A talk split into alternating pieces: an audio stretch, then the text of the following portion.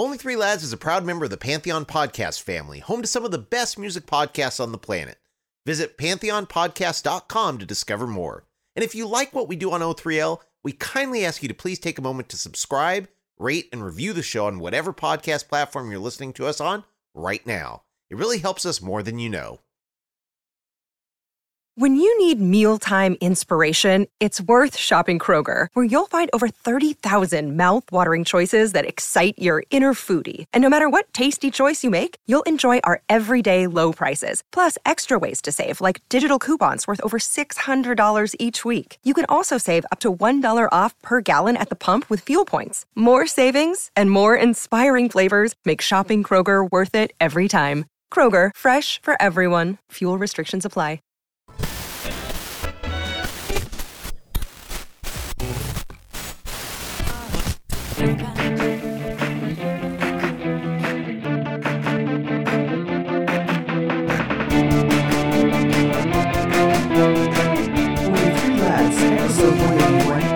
Songs of nineteen seventy-eight. Welcome once again. It's another exciting, well, maybe exciting. I guess we'll find be. out. It will be exciting. Okay. It will be. I predict. Another episode. Predict. Well, that's right, because we are prepared. So hopefully everything works out well. It's the Only Three Lads podcast, where each and every week we take a look at the golden age of alternative music from nineteen seventy-four to nineteen ninety-nine. I'm Uncle Greg, of course. We have the Rocktologist, the Professor, the Professor. What else do we have? The Crowfessor. There you go. Brett Vargo. There he is. The Crowfessor. I, I don't know what that is. It sounded good. I mean, yeah, it sounds like no. It reminded me of Korn and then the movie The Crow. Right. So, right. Yeah, yeah, there's nothing bad with either one of those. That was an intentional nod, obviously. Absolutely. Yeah. So um, we're going to try and do this in forty-five minutes. It's just Brett, myself, and you, all hanging out, talking about the music that we love. The uh, task that Brett and I have today is to keep this under forty-five minutes. Oh, gosh. Um, there's no guarantee about that. Mm-mm. Because, but, you know, we won't talk about um, sex robots. Um, what else can mm. we like? We, if, we can't guarantee we, we won't. Right. It's But sometimes we're just talking and it's just something like the ball bounces and it just goes someplace. And it's usually my fault. And I, well, sometimes no, I apologize. It's not. No. But we'll largely stick to the topic. Right? I think. Maybe. I Maybe. We'll find out. One thing I wanted to ask you about, and this is totally not on the topic, so I guess this is off to a bad start. Right. Well, but, but but it's early. It's like it's like cheating on your diet early in the day. So, yeah. Yeah. yeah. Okay. Well, I it's just okay. read this, and this is topical as we record this. Maybe when we release this, it'll be old news. But I know you're a Ministry fan. Mm-hmm. Ministry played Revenge in concert for the first time since nineteen eighty-four. It was really the first time that Mister Jorgensen had made an acknowledgement to his uh, synth pop past, with the possible exception. I know he plays Every Day's Halloween. So I thought that was an interesting story, and I wanted to talk to you about that. Yeah, no, I'm, I'm excited about that. I know that he hates that part of his career, or at least he did, but everyone wants it. So I don't know why he wouldn't go on tour and just kind of make, just mix those songs in with this, the other stuff that he's more proud of. But everyone loves those songs. I'll never forget seeing that album cover with those long black nails and just the music. And I yeah. told you, my son, when he was little, Revenge, I remember playing that for him and he just loved it. And um, so it's music that people love. And I don't know, I understand some, it might bring him back to bad memories, but it was, you know, what, forty years ago. So yeah, uh, why don't we just, um, I don't know, I'll hang out and party and have a good time. I agree. I mean, that's pretty much where Ministry begins and ends as far as I'm concerned. So. There was that, but New World Order and stuff and that industrial stuff I definitely enjoyed too. Yeah, I know that's up your alley. Not mm-hmm. no. Yeah, no, not no. I, I can see you not enjoying it, but imagine being at a small club dancing to New World Order and all these women with, uh, you know, like uh, leather dreadlocks and leather and shaved yeah. heads and, you know, hardware in their nose and cheeks and nipples and all the other great stuff and dancing around, having a good time. It brings me back to good times in my life. Yeah, maybe you had to be there in that situation. I could assure you that they would have nothing to do with the likes of me. Oh, that's not true. I guarantee it. I'll tell you this. A lot of people who you think look scary, who have a lot of tattoos or um, who have like a lot of piercings on their face and stuff like that. If you, now, some of them are from prison and they've killed people. So, yeah, I mean, there is that.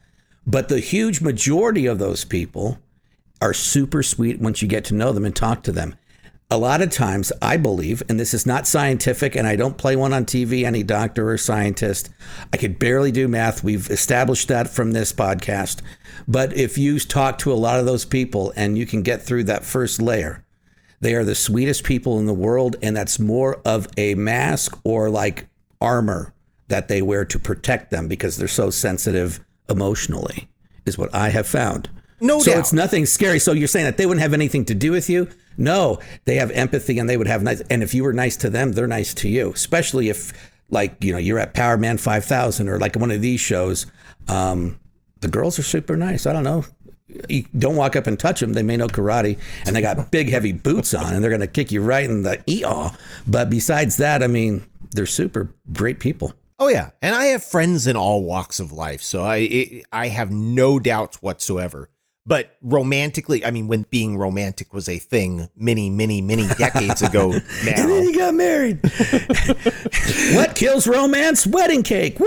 Yeah, they, yeah. they would have had nothing to do with me. And I've, I've told you the story about Wendy, the girl I had a crush on that I wrote a very nice ballad for. And then she uh, totally just squashed all my dreams by saying she only dated guys with tattoos and piercings. We should revamp that song of yours, and we should make it like, I don't know, we'll make we'll put a little edge on it. And the ballad, you know, the ballad of uh, what was her name again? Wendy. The Ballad of Wendy. The Ballad know? of Wendy. It did prompt me to write my one and only death metal song, thinking that maybe she would like that one. And it was called I Wish I Was a Lumberjack So I Could Murder Trees. It was hardcore, man. Yeah, I can tell. That was that's like, you know, like people, kids would be burning down churches after listening to that. Saw! Thank God you didn't release that. Saw, yeah. Top it down. Murder.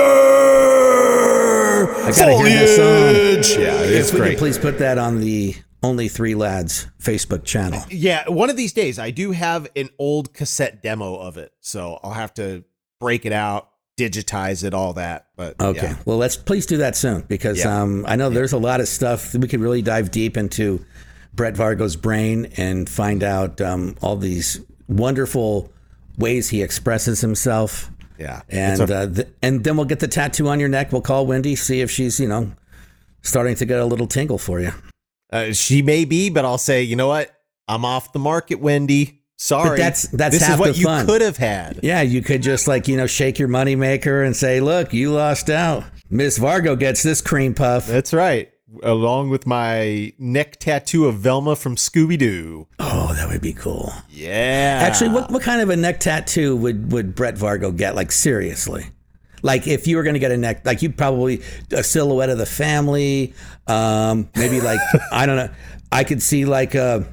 Like a power pop guitar, a Vox guitar or something. You know, a Rickenbacker. Of, yeah, that'd, that'd yeah, actually see, be pretty cool. Okay, there, yeah. yeah. If I see, were going to get a neck tattoo of any kind, it would probably be something like that. See, that is badass. Yeah. Yeah. And yeah. What do you think I would get for a neck tattoo? Just, you've known me for one hundred eighty-ish episodes of this podcast. What would Uncle Greg get on his neck? Uh, let's see. You would probably be, I mean, a skull and crossbones would be way too, like, normal. Mm-hmm. But I would, it would, it's definitely going to be something very dark, and it might include some sort of skull with like a leather cap or something. Yeah. And a I was nose thinking ring. Maybe like a crucifix, you know, and then with like nuclear bombs going off in the background, mm. show like the three, you know, crosses with Jesus and then the two thieves on the side. Wow. And then like nuclear bombs going off around them. That's oddly specific. You've given this some thought. No, I just, uh, there was a, a singer one time. I think it was, uh, God, I can't think of the name, Sacred Right? I don't know. There was some band, but the guy had that on his, that tattoo on his stomach. Yeah. It was, my guess was going to be either that or a portrait of Kenny Rogers, but. I yeah, mean, no, uh, Kenny Rogers, but um, gosh, uh, I, I, I, I think um, Dolly Parton too, I would want on that one. Oh, yeah. Yeah. I've got your She's islands still, in the stream right yeah, here on my I, neck, baby. I love being by the water, and um, those two put out banger after banger. So, mm-hmm. you know, you can't go wrong with a Kenny Rogers, Dolly Parton tattoo, I don't think. Could you maybe put a tattoo of Dolly Parton's chest on your chest? Oh, no. But she's tiny. I mean, how cool would that because, be? be? Well, because, yeah, how cool would it be then if, let's say, I do something and I go to prison, and then how cool would that be? It'd be horrible. You know, that's why you never want to, like, sometimes, oh, yeah, you see these tattoos and guys, and then, you know, you just, yeah, you don't want to set yourself up for failure. Yeah. Well, I mean, you could just tell them you're working nine to five. All right. We said we weren't going to go off topic. Um, but there we did for just about, I don't know, ten minutes. We apologize. We're going to keep right. this under forty-five minutes. Hopefully, what we are talking about, the top five songs of nineteen seventy-eight. And if yes. you're experiencing deja vu, so did we. Brett, please tell them. Well, yeah, I mean, we did think that we had maybe covered the top five songs in nineteen seventy-eight. Could not find any record of doing so. But we did the top five albums of nineteen seventy-eight. This was back in episode one fifty. Five, I believe, when we had Jim Baznight, power popper extraordinaire, on the show. And just a recap, Greg, if you would like this yes. from uh, that episode. So you had as albums in nineteen seventy-eight, Devo, Are We Not Men, Nick Lowe, Jesus of Cool, Cheap Trick of Budokan, Ramones, Road to Ruin, and The Cars. I had Marvin Gaye's Here My Dear, Blondie, Parallel Lines, Nick Lowe, also kind of Jesus of Cool slash Pure Pop for Now People, The Jam, All Mod Cons, Elvis This Year's Model. Uh, Jim Baznight had some interesting ones. Lou Reed, Take No Prisoners, Generation X's first album, tied with Van Halen's first album, Rolling Stones, Some Girls, Ramones, Road to Ruin, and Johnny Thunder's So Alone. So there you have it. And of course, me being the contrarian, I did not pick any of the artists from my albums list or my songs list. I can't say the same thing, but I can say this. I took The Cars out of the equation because what am I supposed to do? Put five Cars songs on this list? Yeah. Off that yeah. debut album? And you could have. You could have I easily have done it. Absolutely could have. So I'm just removing Cars out of the equation just to pick my top five songs of nineteen seventy-eight. And uh, we should get going. You ready? Let's get going. All right. I'll go first. It's hard to believe, almost to the day, the album, forty-five years old. The album, Are We Not Men? The band, Devo. But which song? Satisfaction. No, I didn't oh. pick that one. Uncontrollable Urge. Mm. I love that song. There was a band here, and well, they were all over the place, but uh, Funk Junkies covered this song, and they rocked it up, and I liked it a lot. And Devo's song, version, their original version is awesome also, but I had to pick this song because what a great song. Makes you want to break things, and it makes you just want to have a good time, so...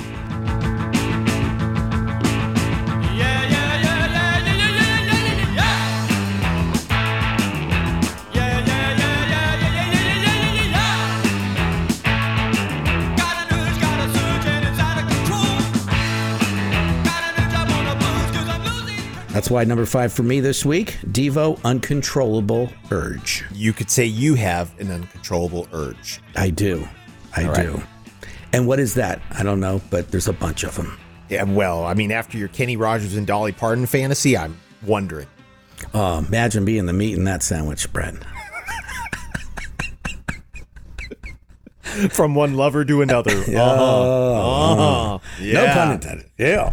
The other thing I did not do this week, aside from picking either of the uh, artists, is I did leave off another one of my favorite singles, Ever Fallen in Love by Buzzcocks, because I just picked it last week, by the way. Yep.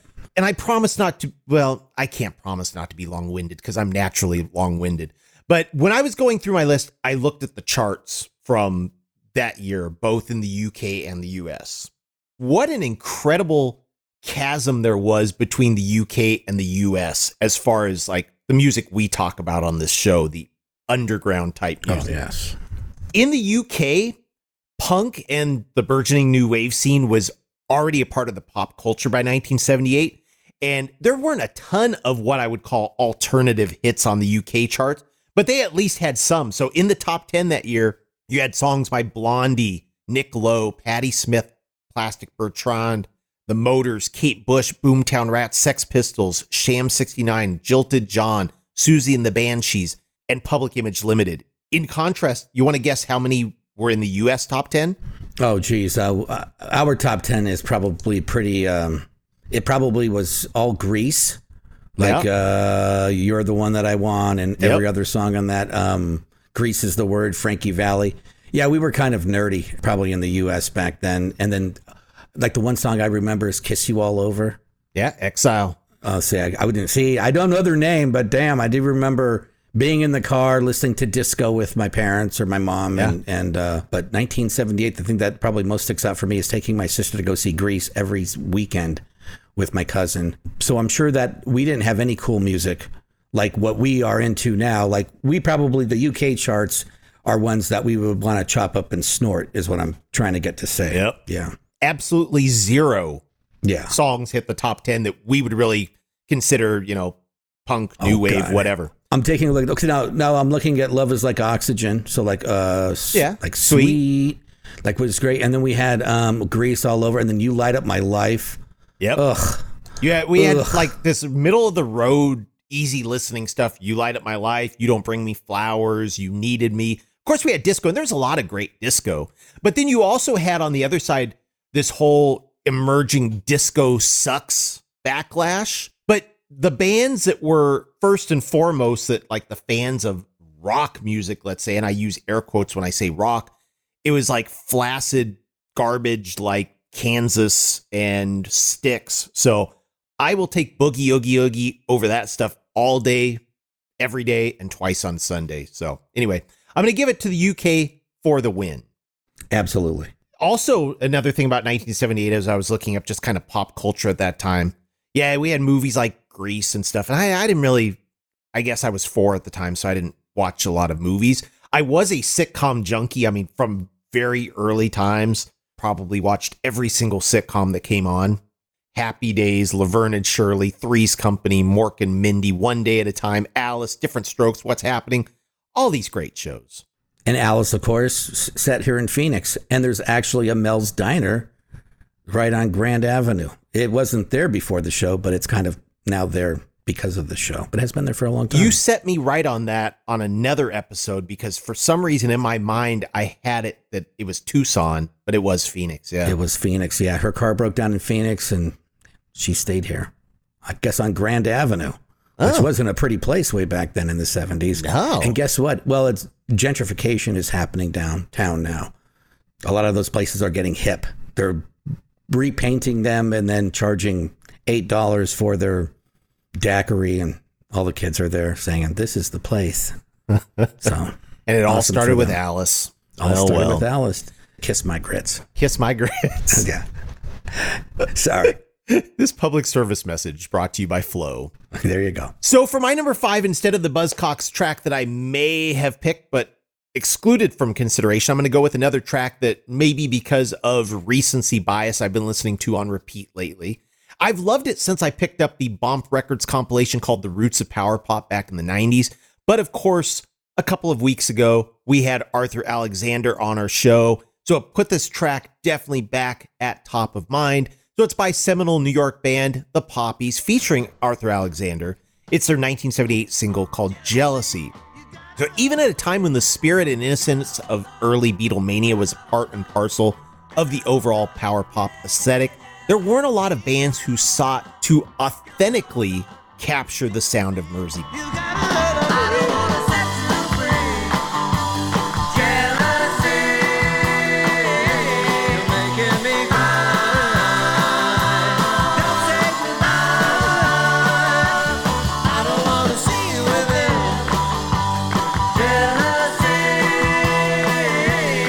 This track was written by guitarist Bobby D. Waxman and bassist Pat Lorenzo, and was produced by Flamin' Groovy's guitarist Cyril Jordan, who of course is a band that knows a thing or two about mining the past for inspiration.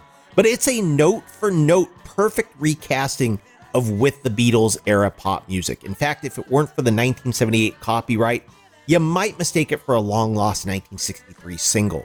The harmonies, the hand claps, the middle eight, that guitar tone, the Ringo-esque steady drumming, and that painting on the hi-hat. It's a loving masterclass on how to write and record your very own Lennon-McCartney song. It's perfect in every way. Only the What's Happening gang knew that they could have been doing the Funky Klutz to this instead of the Doobie Brothers. I mean, things would have turned out a lot differently. So, hi, hi, hi. It's my number five, The Poppies, Jealousy. Game over. I agree with you. Yeah. Great pick. Thank you. I've been writing down your picks for the past couple of weeks because I want to make sure the great homework. I'm like, oh, yeah, that's great. You pick a lot of great music. Well, thank you. You too. All right. Except for maybe last week. Oh, not to hell with you. I'm um, kidding. I'm kidding. There was too much new metal last week for my liking. Sorry. Oh, that's okay. Or I guess I it was two it. weeks ago. That was uh, yes. the Flash Cubes. Yeah. Yes. All right. Last week so, you were spot on. Okay. Well, this right. week, um, this song here, us here in America really didn't find out about it till probably nineteen eighty, but it was released in nineteen seventy-eight. And this pick might be a little controversial, not because it's like a bad song, but because of the title. And of course, my number four song this week, Killing an Arab by The Cure. Released in nineteen seventy-eight. That's the stuff that I found. And I said, well, I, damn, I always liked that song. Um, that's how. That's probably one of the very first songs I heard of The Cure. And that's when I was like, oh, wait a second. Because that was the very first song off that uh, Best Of album that came out. Yep. Where everyone standing was like, on the oh, beach, wow. yeah, staring at the sea. The, yeah. And then, of course, they wouldn't release it. And then they said that they wouldn't play it. But have they played it in the past couple of years? I have a feeling that maybe they did, but maybe that's just my fantasy. I, like I said, I was telling Brett earlier today, um, I don't remember my dreams, but when I remember them, they're perverted. And so maybe it was just, I was, I don't know, at a Cure concert. Killing an Arab. I can turn and walk away, or I can fire the gun. Staring at the sky, staring at the sun. Whichever I choose, it amounts to the same. Absolutely nothing. I'm alive,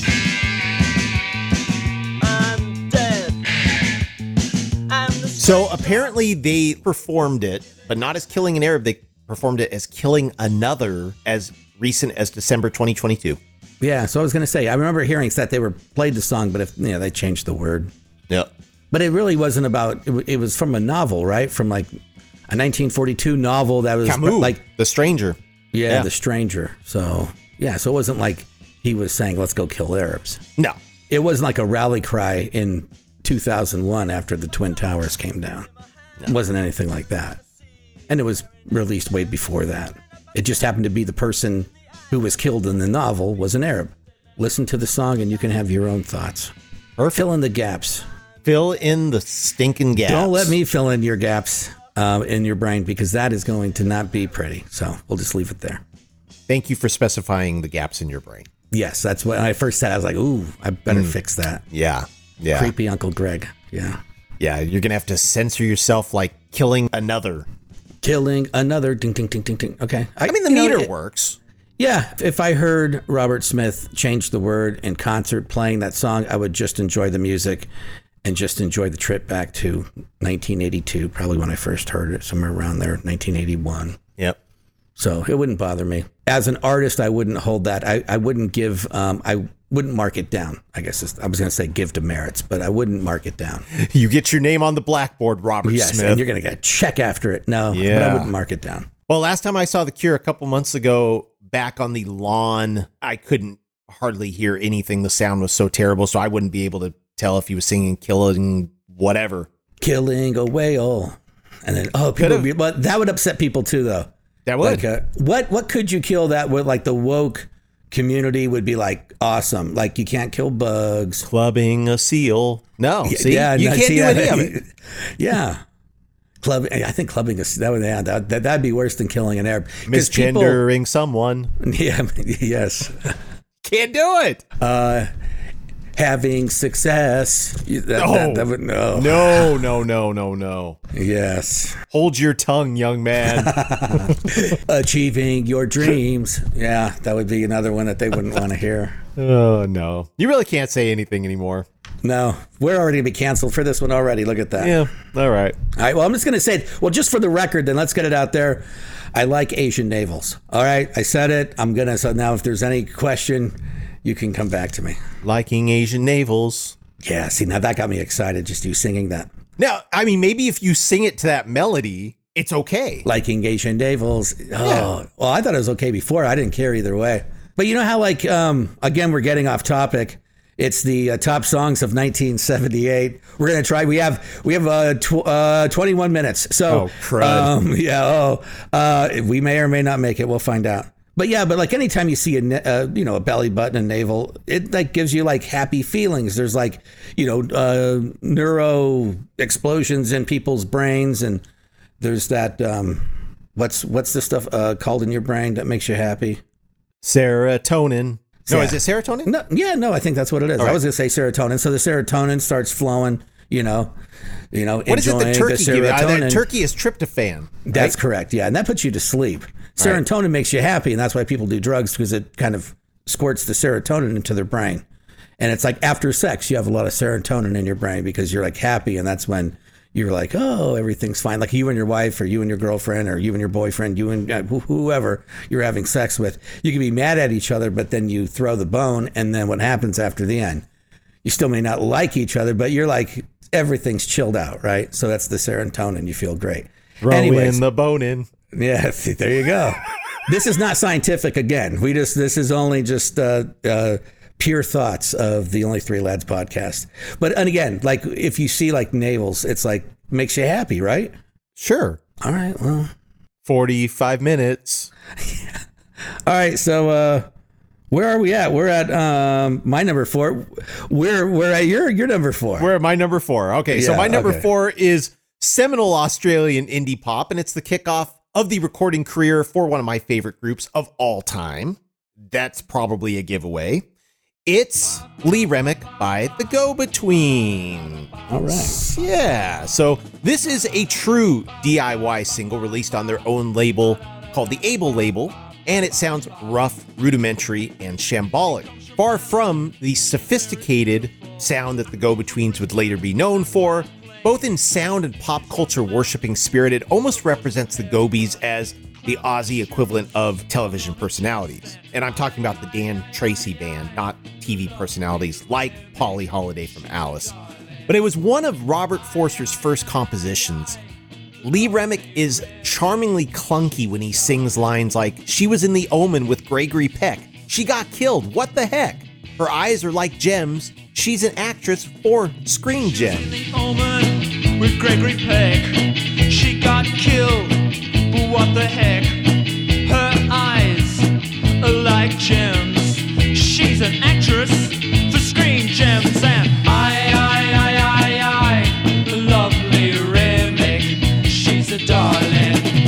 By the time the chorus rolls around, with Forster and Grant McLennan gleefully exclaiming, "Aye, aye, aye, aye, aye, lovely Remick, she's a darling," you're definitely going to be singing along with them.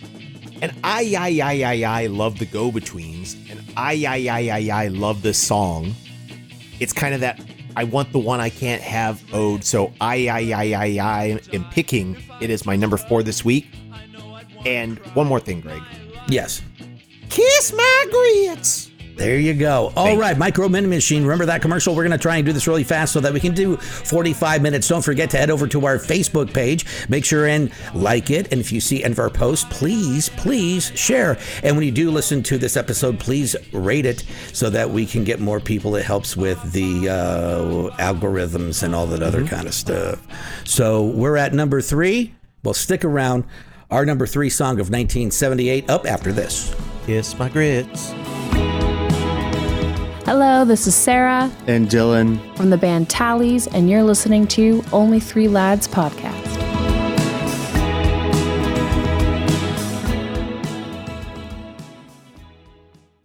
Hello, Pantheon Podcast listeners. Christian Swain here to tell you more about my experience with Raycon earbuds. Our family now has three pairs of Raycon earbuds around the house, and my wife just grabbed a pair of the Headphone Pros to replace some headphones from a company that was double the price. And yes, she loves them. Now, if you haven't pulled the trigger on a pair of Raycons, or even if you have but you're in the market for another pair because they're just that good, well, now is the time to check them out, because they just launched their upgraded model of the best-selling everyday earbuds. with Raycon's upgraded everyday earbuds, now you also get active noise cancellation, ergonomic design, and multi-point connectivity that lets you pair with two devices at once. New quick charge function, three customizable sound styles plus awareness mode. Available in a variety of vibrant new colors to complement any and all skin tones. I even have a pair of earbuds in a cool green color. I have tried just about every earbud known to humankind, and these Raycons are fantastic. Seriously, if you've been wanting to check out Raycons, there truly is no better time. You're going to ask yourself why you didn't check them out sooner, and Raycon offers a thirty-day happiness guarantee. So what are you waiting for? Go to buyraycon.com slash Pantheon today to get twenty percent off your Raycon order, plus free shipping. That's right, you'll get twenty percent off and free shipping at buyraycon.com slash Pantheon. buyraycon.com slash Pantheon.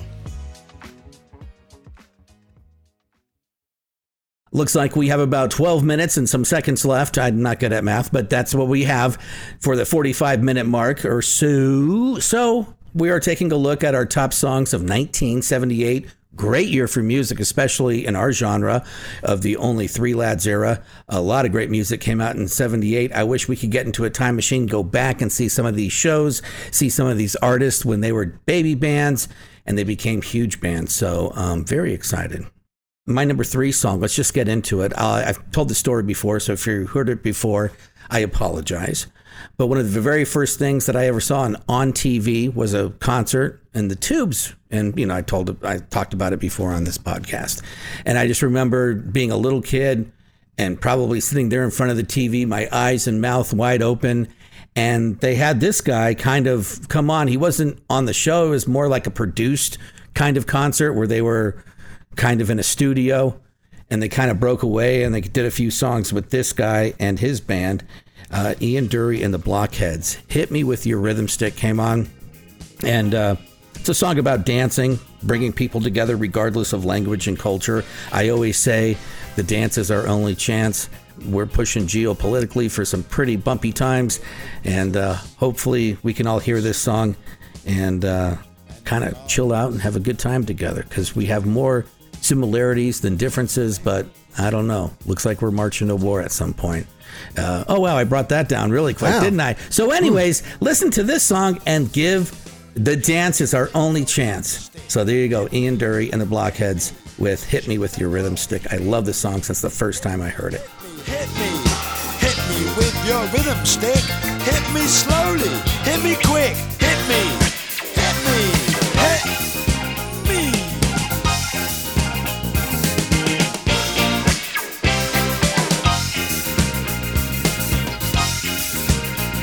If only our nation's leaders could hit each other with their rhythm sticks, we could achieve world peace. See, I don't think it's the leaders, it's the bankers and all those other people who um, kind of tell our wink, wink, nudge, nudge leaders what to do. I'm not a conspiracy theorist, but I kind of am in a sense of how many things have you been told were a conspiracy theory and then it turned out to be one hundred percent true? Google it, and then you can fill in the gaps with your own brain. It's all about filling in the gaps again. Yes. Yep. You can do it. You can do it. All I know is there better be some hidden with rhythm sticks going on somewhere. Hey, we talked about Stat. the bone earlier. Yeah. Hit me with your... I just love that song. And I remember because everyone looked at... Like my sister was into, you know, a bunch of, you know, the contemporary stuff that was out at the time. And then when I was like, who is that Ian Dury? I like that song. And she was like, like hmm, okay. And that's where they thought I was weird. Because yeah. It only went downhill from there. Who's weird now? Exactly.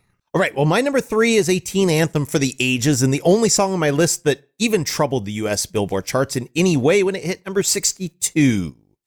But it appealed to the rockers, the power poppers, and the new wave kids alike. From nineteen seventy-eight, of course, from June of that year, it's Cheap Trick, Surrender. Imagine this. The song was sitting around from Cheap Trick's club days before their first record. It didn't even make the cut for their first two records. It was finally time for it to be unleashed upon the world with their third album, Heaven Tonight. And this is another one of those perfect ten records for me. It's musically triumphant and powerful. It's lyrically humorous and poignant. And this may not surprise some, but it's the kind of record that will often bring a lump to my throat and a tear to my eye, not because it's sad or touching in any way, but because, first of all, I'm just a sentimental, stupid wuss in general, and two, it's so flawless and euphoric that I just have to sit there and appreciate that it even exists. And by the way, the same thing goes for my top two, so yeah, nineteen seventy-eight was a pretty good year. But I love the lines about mommy serving in the wax in the Philippines, and the somewhat horrifying but really funny visual imagery of the narrator's parents making out on the couch to his Kiss records. And there are few more timeless or meaningful sing-along choruses than Mommy's Alright, Daddy's Alright, They Just Seem a Little Weird. Hearing that as a kid or a teenager, it was kind of that empathetic epiphany that despite whatever acts of rebellion we may partake in, your parents are people too. They're trying to figure it all out just like the rest of us. And it takes on even a deeper and slightly evolved meaning now that we are adults. Hey, we were young, cool, weird, confused, and trying to figure it all out as we went along. And now we're not so young, but we're still cool, weird, confused, and still trying to figure it out as we go along.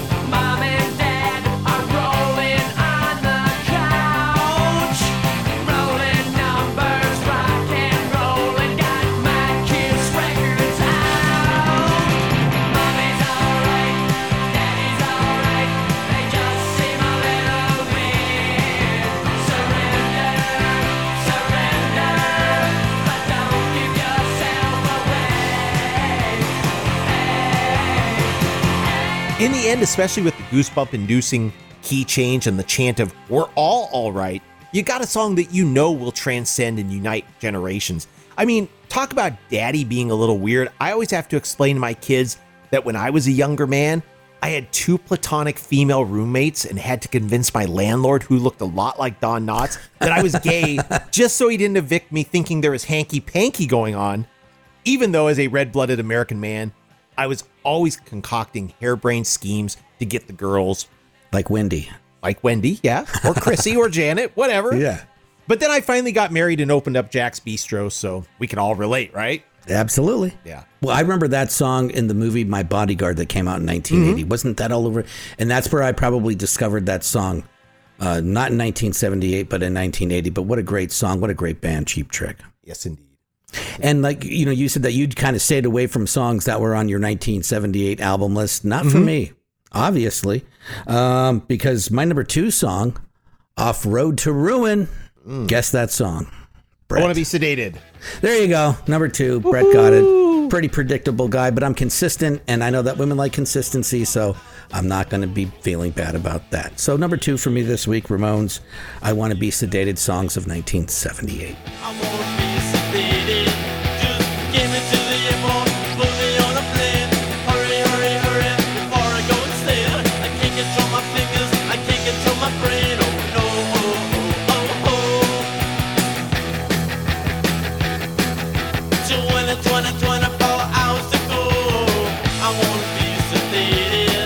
It's a great song, and it's also kind of been your lifelong motto, right? Yeah. Well, you know, now I don't like hangovers, so I really don't want to be sedated.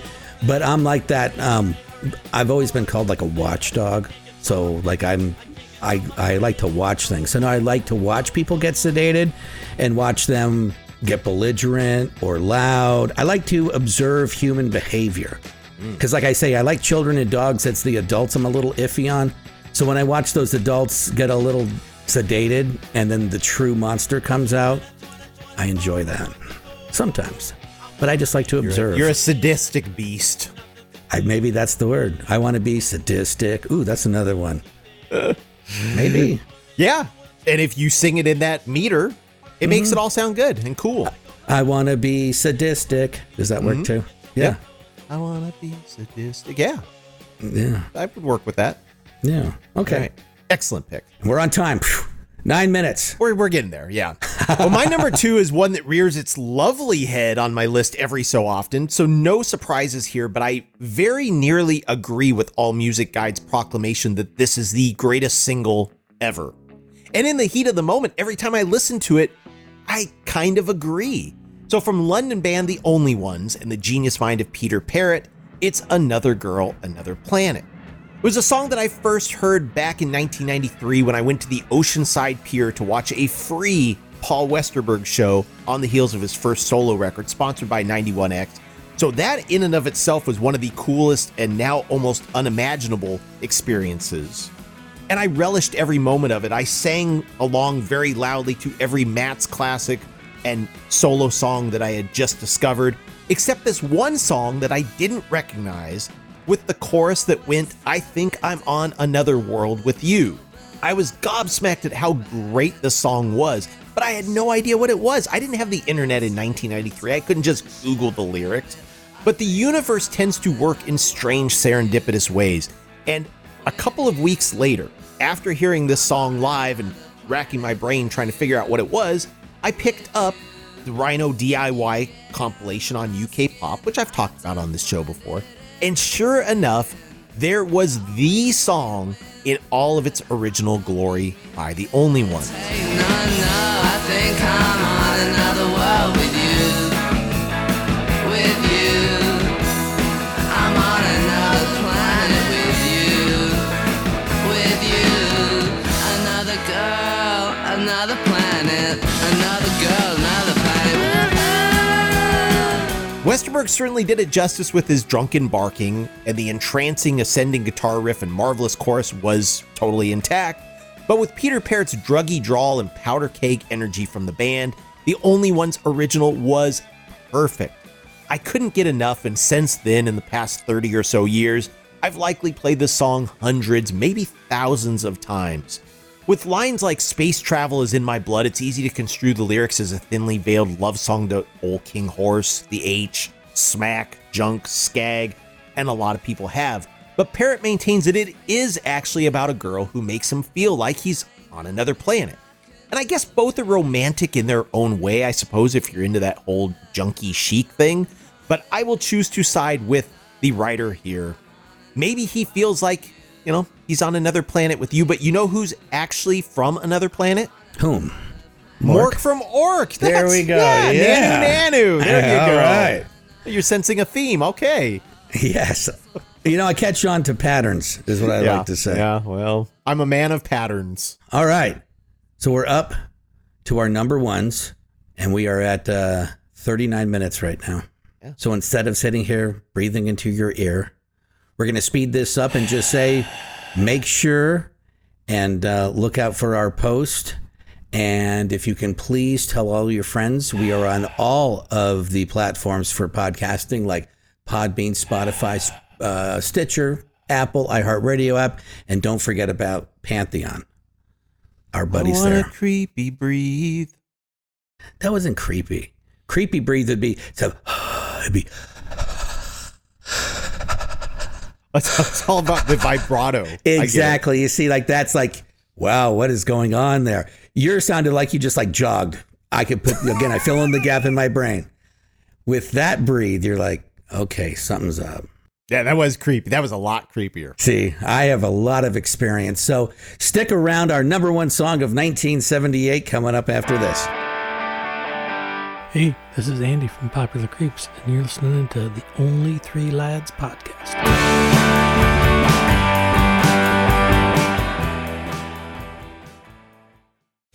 Hey, folks. Stefan Shirazi and Renee Richardson here from the Metallica Report. And we are proud members of the Pantheon Podcast family, where the best of music and podcasts unite. We've got something pretty cool for you. We're giving away an exclusive Metallica merch package worth over two hundred fifty dollars. That's a whole lot of Scary Guys, Skulls, M seventy-two, and other sought-after Metallica swag. And we've made it easy for you to win. Follow and share the Metallica Report, and you're in the game. Go to Pantheon Podcast dot com slash Metallica, enter your email, and hit that button to be entered to win. And just like that, you're eligible for our monthly exclusive Metallica merch package. And guess what, rockers? You can enter every month, so just do it. And while we love our global brothers and sisters, the lawyers won't let us ship outside the U S We are back once again. Thank you so much, the community, each and every one of you. I want to thank you for coming here each week. The Only Three Lads podcast, uh, we wouldn't be able to really like I was saying last week, Brett is more of the academia person on this. Mm. And uh, so, but, but honestly, we get to dive in to things that we get to, like, it gives us a reason to research things. And then we researched the golden age of alternative music. We kind of looked from nineteen seventy-four to nineteen ninety-nine, but that does takes us down a bunch of wormholes. And that's really good for me, because if not, then what would I be making? Blue meth? Maybe. But this is way better. You could do both. Yeah, no. The A D H D in my brain, I can only, I have to focus at one thing at a time. If I did both, I would make bad blue meth, or, you know, it okay. would be bad. I don't want to kill anybody, so. So it's more about the quality of your blue meth that would suffer if you tried yeah, it. Exactly. Yeah. And and if I did make blue meth, I wouldn't want it to be addictive, or I would just want people to be happy and to love everyone and fear no one. And um, just to have everyone have a sexy navel, uh, Asian navel. And that would be about it. So that's where my brain goes. That would be a wonder drug indeed. It would. I want a new drug. You know that song, Huey Lewis? Yeah, Huey Lewis and the News as well. Don't forget the News. Okay, yes. They were a great band. Okay, number one song of nineteen seventy-eight. Brett, please tell them my number one song. Your number one song from nineteen seventy-eight, since...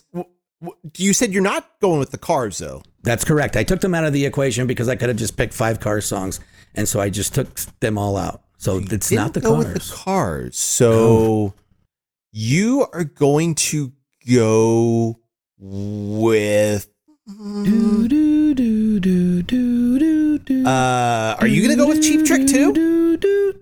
Nope. Do, do, do, do, do, do, do, do, do, uh, Blondie. Boop, boop, boop, boop, boop, boop, dum, dum. Uh-oh. I have failed. No, you haven't failed. Much like our forty-five minute goal, I have failed. Uh, no, we're we're not there yet. But uh, B fifty-two's Rock Lobster, originally ah. released in nineteen seventy-eight. My number one song of nineteen seventy-eight. I forget about the indie single of That's Rock correct. Lobster. Yeah. Mm. Saw that and I said, it's got to be it. Got to be it. Well, and that goes, well. Bueno and I would have picked that one. Shout out you to Bueno. Have. Shout out to Bueno.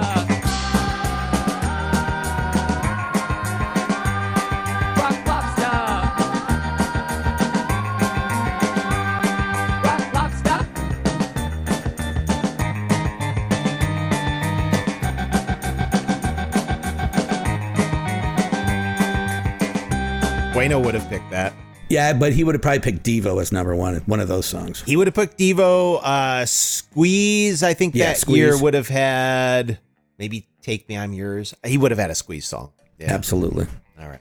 Well. All right.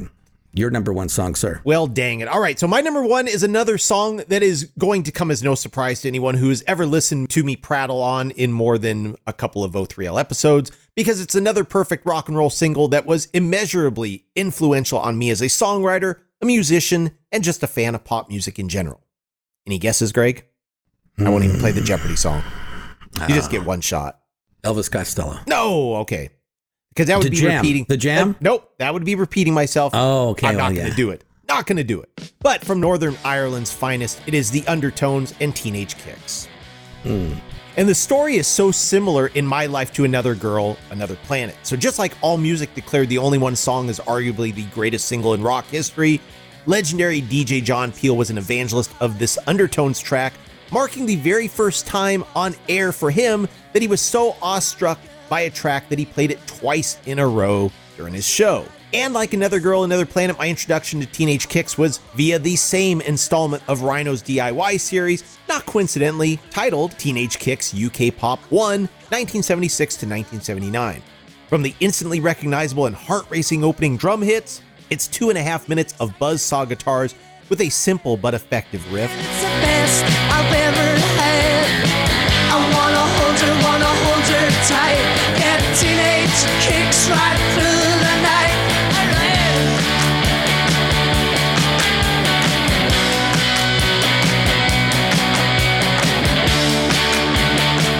Its exuberance and energy brimming with pop smarts, a killer chorus, and Fergal Sharkey's boyish, adenoidal vocals dripping with desire for the girl in his neighborhood that he wishes was his because she looks so good. It's horny and hopped up, the same combination that drove rock and roll since its inception, proving that teenage dreams are hard to beat, and so is this song. And you know who else gets teenage kicks right through the night, Greg? Whom? The Sweat Hogs. Of course. Ooh, what? Ooh, ooh, ooh, ooh. Exactly. Yes. Hello. Or no, it was Washington. Hi. Hi there. And then Vinnie Barbarino, of course. What? Where? Give me drugs. Give me drugs. Give me drugs. That, drugs. We all know that episode. Give me drugs. Give me That's drugs. That's the best. And if you ever hear the story about John Travolta at that time, they spent. He, they said he spent all his money on P R people and stuff like that, mm. which, of course, ended up working out for him. Of course, Grease in nineteen seventy-eight made him a superstar. And then he uh, had Saturday all those... Saturday Night Fever. Saturday Night Fever was huge. And then yeah. um, Look Who's Talking. I mean, that was a trilogy uh, yeah. there, right? I mean, that was great. Really? Yeah, oh. I mean, wow. Talk and then, about course, a career reaching a new apex. Right. Then he kind of, you know, was gone. And then, uh, of course, in the nineties, the Quentin Tarantino movie. Yeah, Pulp Fiction. He came out, and there he was, made him a huge star again. Then Look been, Who's Talking sixteen. Yeah, Look Who's Talking sixteen. I mean, the guy's got it all. And he still looks great. You see him, you see him like on uh, different movies now, or um, he's finally just given up on the hair, which I yeah. totally understand. I'll be there one day. Um, and so he's got a beautiful bald head. My head's going to be lumpy. Um, so, but maybe I could play aliens, like be like a extra in a movie where like the aliens get blown up. At least that's what I'm shooting for. So, maybe. Well, you know why he quit the hair? Well, because it wasn't growing. I mean, I don't know. Why did he quit the hair? Because he works all day on his hair, and then people hit it. You hit my hair. You hit my hair. Give me drugs. Well, right. forty-five minutes, we failed. But it's a good fail. Uh, it's a good fail. We um, came close. Yeah, hey, this is the closest we've come in a long time. So let's go down my top five songs of nineteen seventy-eight. At number five, Devo with Uncontrollable Urge. At number four, The Cure with Killing an Arab or Another, however they sing it now. At number three, Ian Dury and the Blockheads with Hit Me With Your Rhythm Stick. Number two, Ramones, I Want to Be Sedated, and my number one song of nineteen seventy-eight, B fifty-two's Rock Lobster. Okay, and I was number five, The Poppies, Jealousy. Number two, The Go-Betweens, Lee Remick. Number three, Cheap Trick, Surrender. Number two, The Only Ones, Another Girl, Another Planet. And number one, The Undertones, Teenage Kicks. Great list. Now, we Great want to hear what your list would be. Head over to our Facebook page. Leave it right there, and uh, we maybe we'll go through the list next week, but we're interested to see what we might have missed, because lists, they are subjective, and we've got to get your, you are the third lad this week, so tell us what you I think. I really didn't even bother, I mean, because there were so many great songs from nineteen seventy-eight, and I knew I was going to have both a tough time with it, because there were so many great songs, right. and an easy time, because, I, I mean, I know what some of my favorite songs are of all time, so that made it a little easier. I didn't come up with a lot of honorable mentions, but a few that I did jot down that I really would have loved. Uh, the Boys, Brickfield Nights, Johnny Thunders, You Can't Put Your Arm Around a Memory, Magazine Shot by Both Sides, and the Adverts, No Time to Be twenty-one. I guess for me, I'll give you one honorable mention, Reckless Eric, Whole Wide World. Which I think actually came out in seventy-seven, I believe. Well, thank God I didn't pick it. Yeah. Woo! Yeah, maybe it was a hit in seventies. Yeah, but it is a great song. Reckless Eric's first album was out in seventy-eight. Maybe it was on the album. Well, hit that randomizer. Let's see what we're gonna blow out of the water next week, there, Brett. Okay, let me know when to stop. Stopping the randomizer. Boom! Stop. I want to stop the randomizer. Now that really doesn't fit either way. Okay, this one's going to be very specific. Top five shoegaze E Ps. All right. Well, there you go. fifty-minute mark, and we're about ready to say goodbye. We haven't done under an hour. Well, God, who knows? Maybe not now either. We could ramble on for ten minutes. It's very possible. Don't tempt us. Don't tempt us. Oh, gosh. All right, I'm out. Peace! All right. All right, give me drugs and... um. I don't actually mean that, by the way. Thank you, everybody, for listening. You are the third lad this week. Please hit our social media pages. Let us know your top five songs of nineteen seventy-eight or any of the topics that we have given you recently. And until next time, we will wave hello and say goodbye. The theme music is Frequency, written and performed by yours truly, Brett Vargo. Any other music in this episode is presented solely for purposes of review, examination, and news reporting. If you like what you hear, go to your record store and pick up the L P, C D, cassette, or eight-track, or stream it if you're one of those newfangled fancy pants. If we're lucky enough to still have these artists with us, go out and see some live music. For the latest updates, join the O three L community at facebook dot com slash only three lads. We want to hear from you. And while you're at it, click on the Shop Now link for the coolest threads. Until next time, thanks for listening.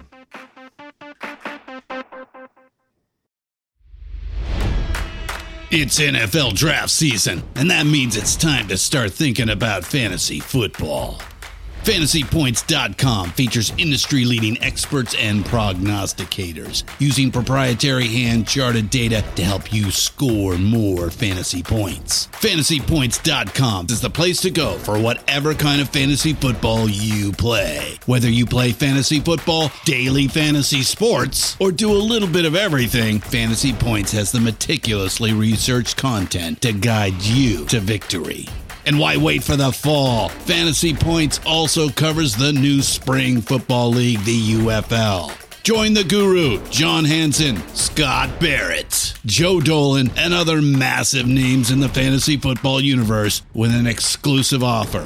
Use code Pantheon for fifteen percent off any Fantasy Points package, including the all-in package, with access to every article, tool, and data nugget that Fantasy Points has to offer. That's fantasy points dot com and code Pantheon for fifteen percent off at Fantasy Points. fantasy points dot com, code Pantheon. Score more fantasy points.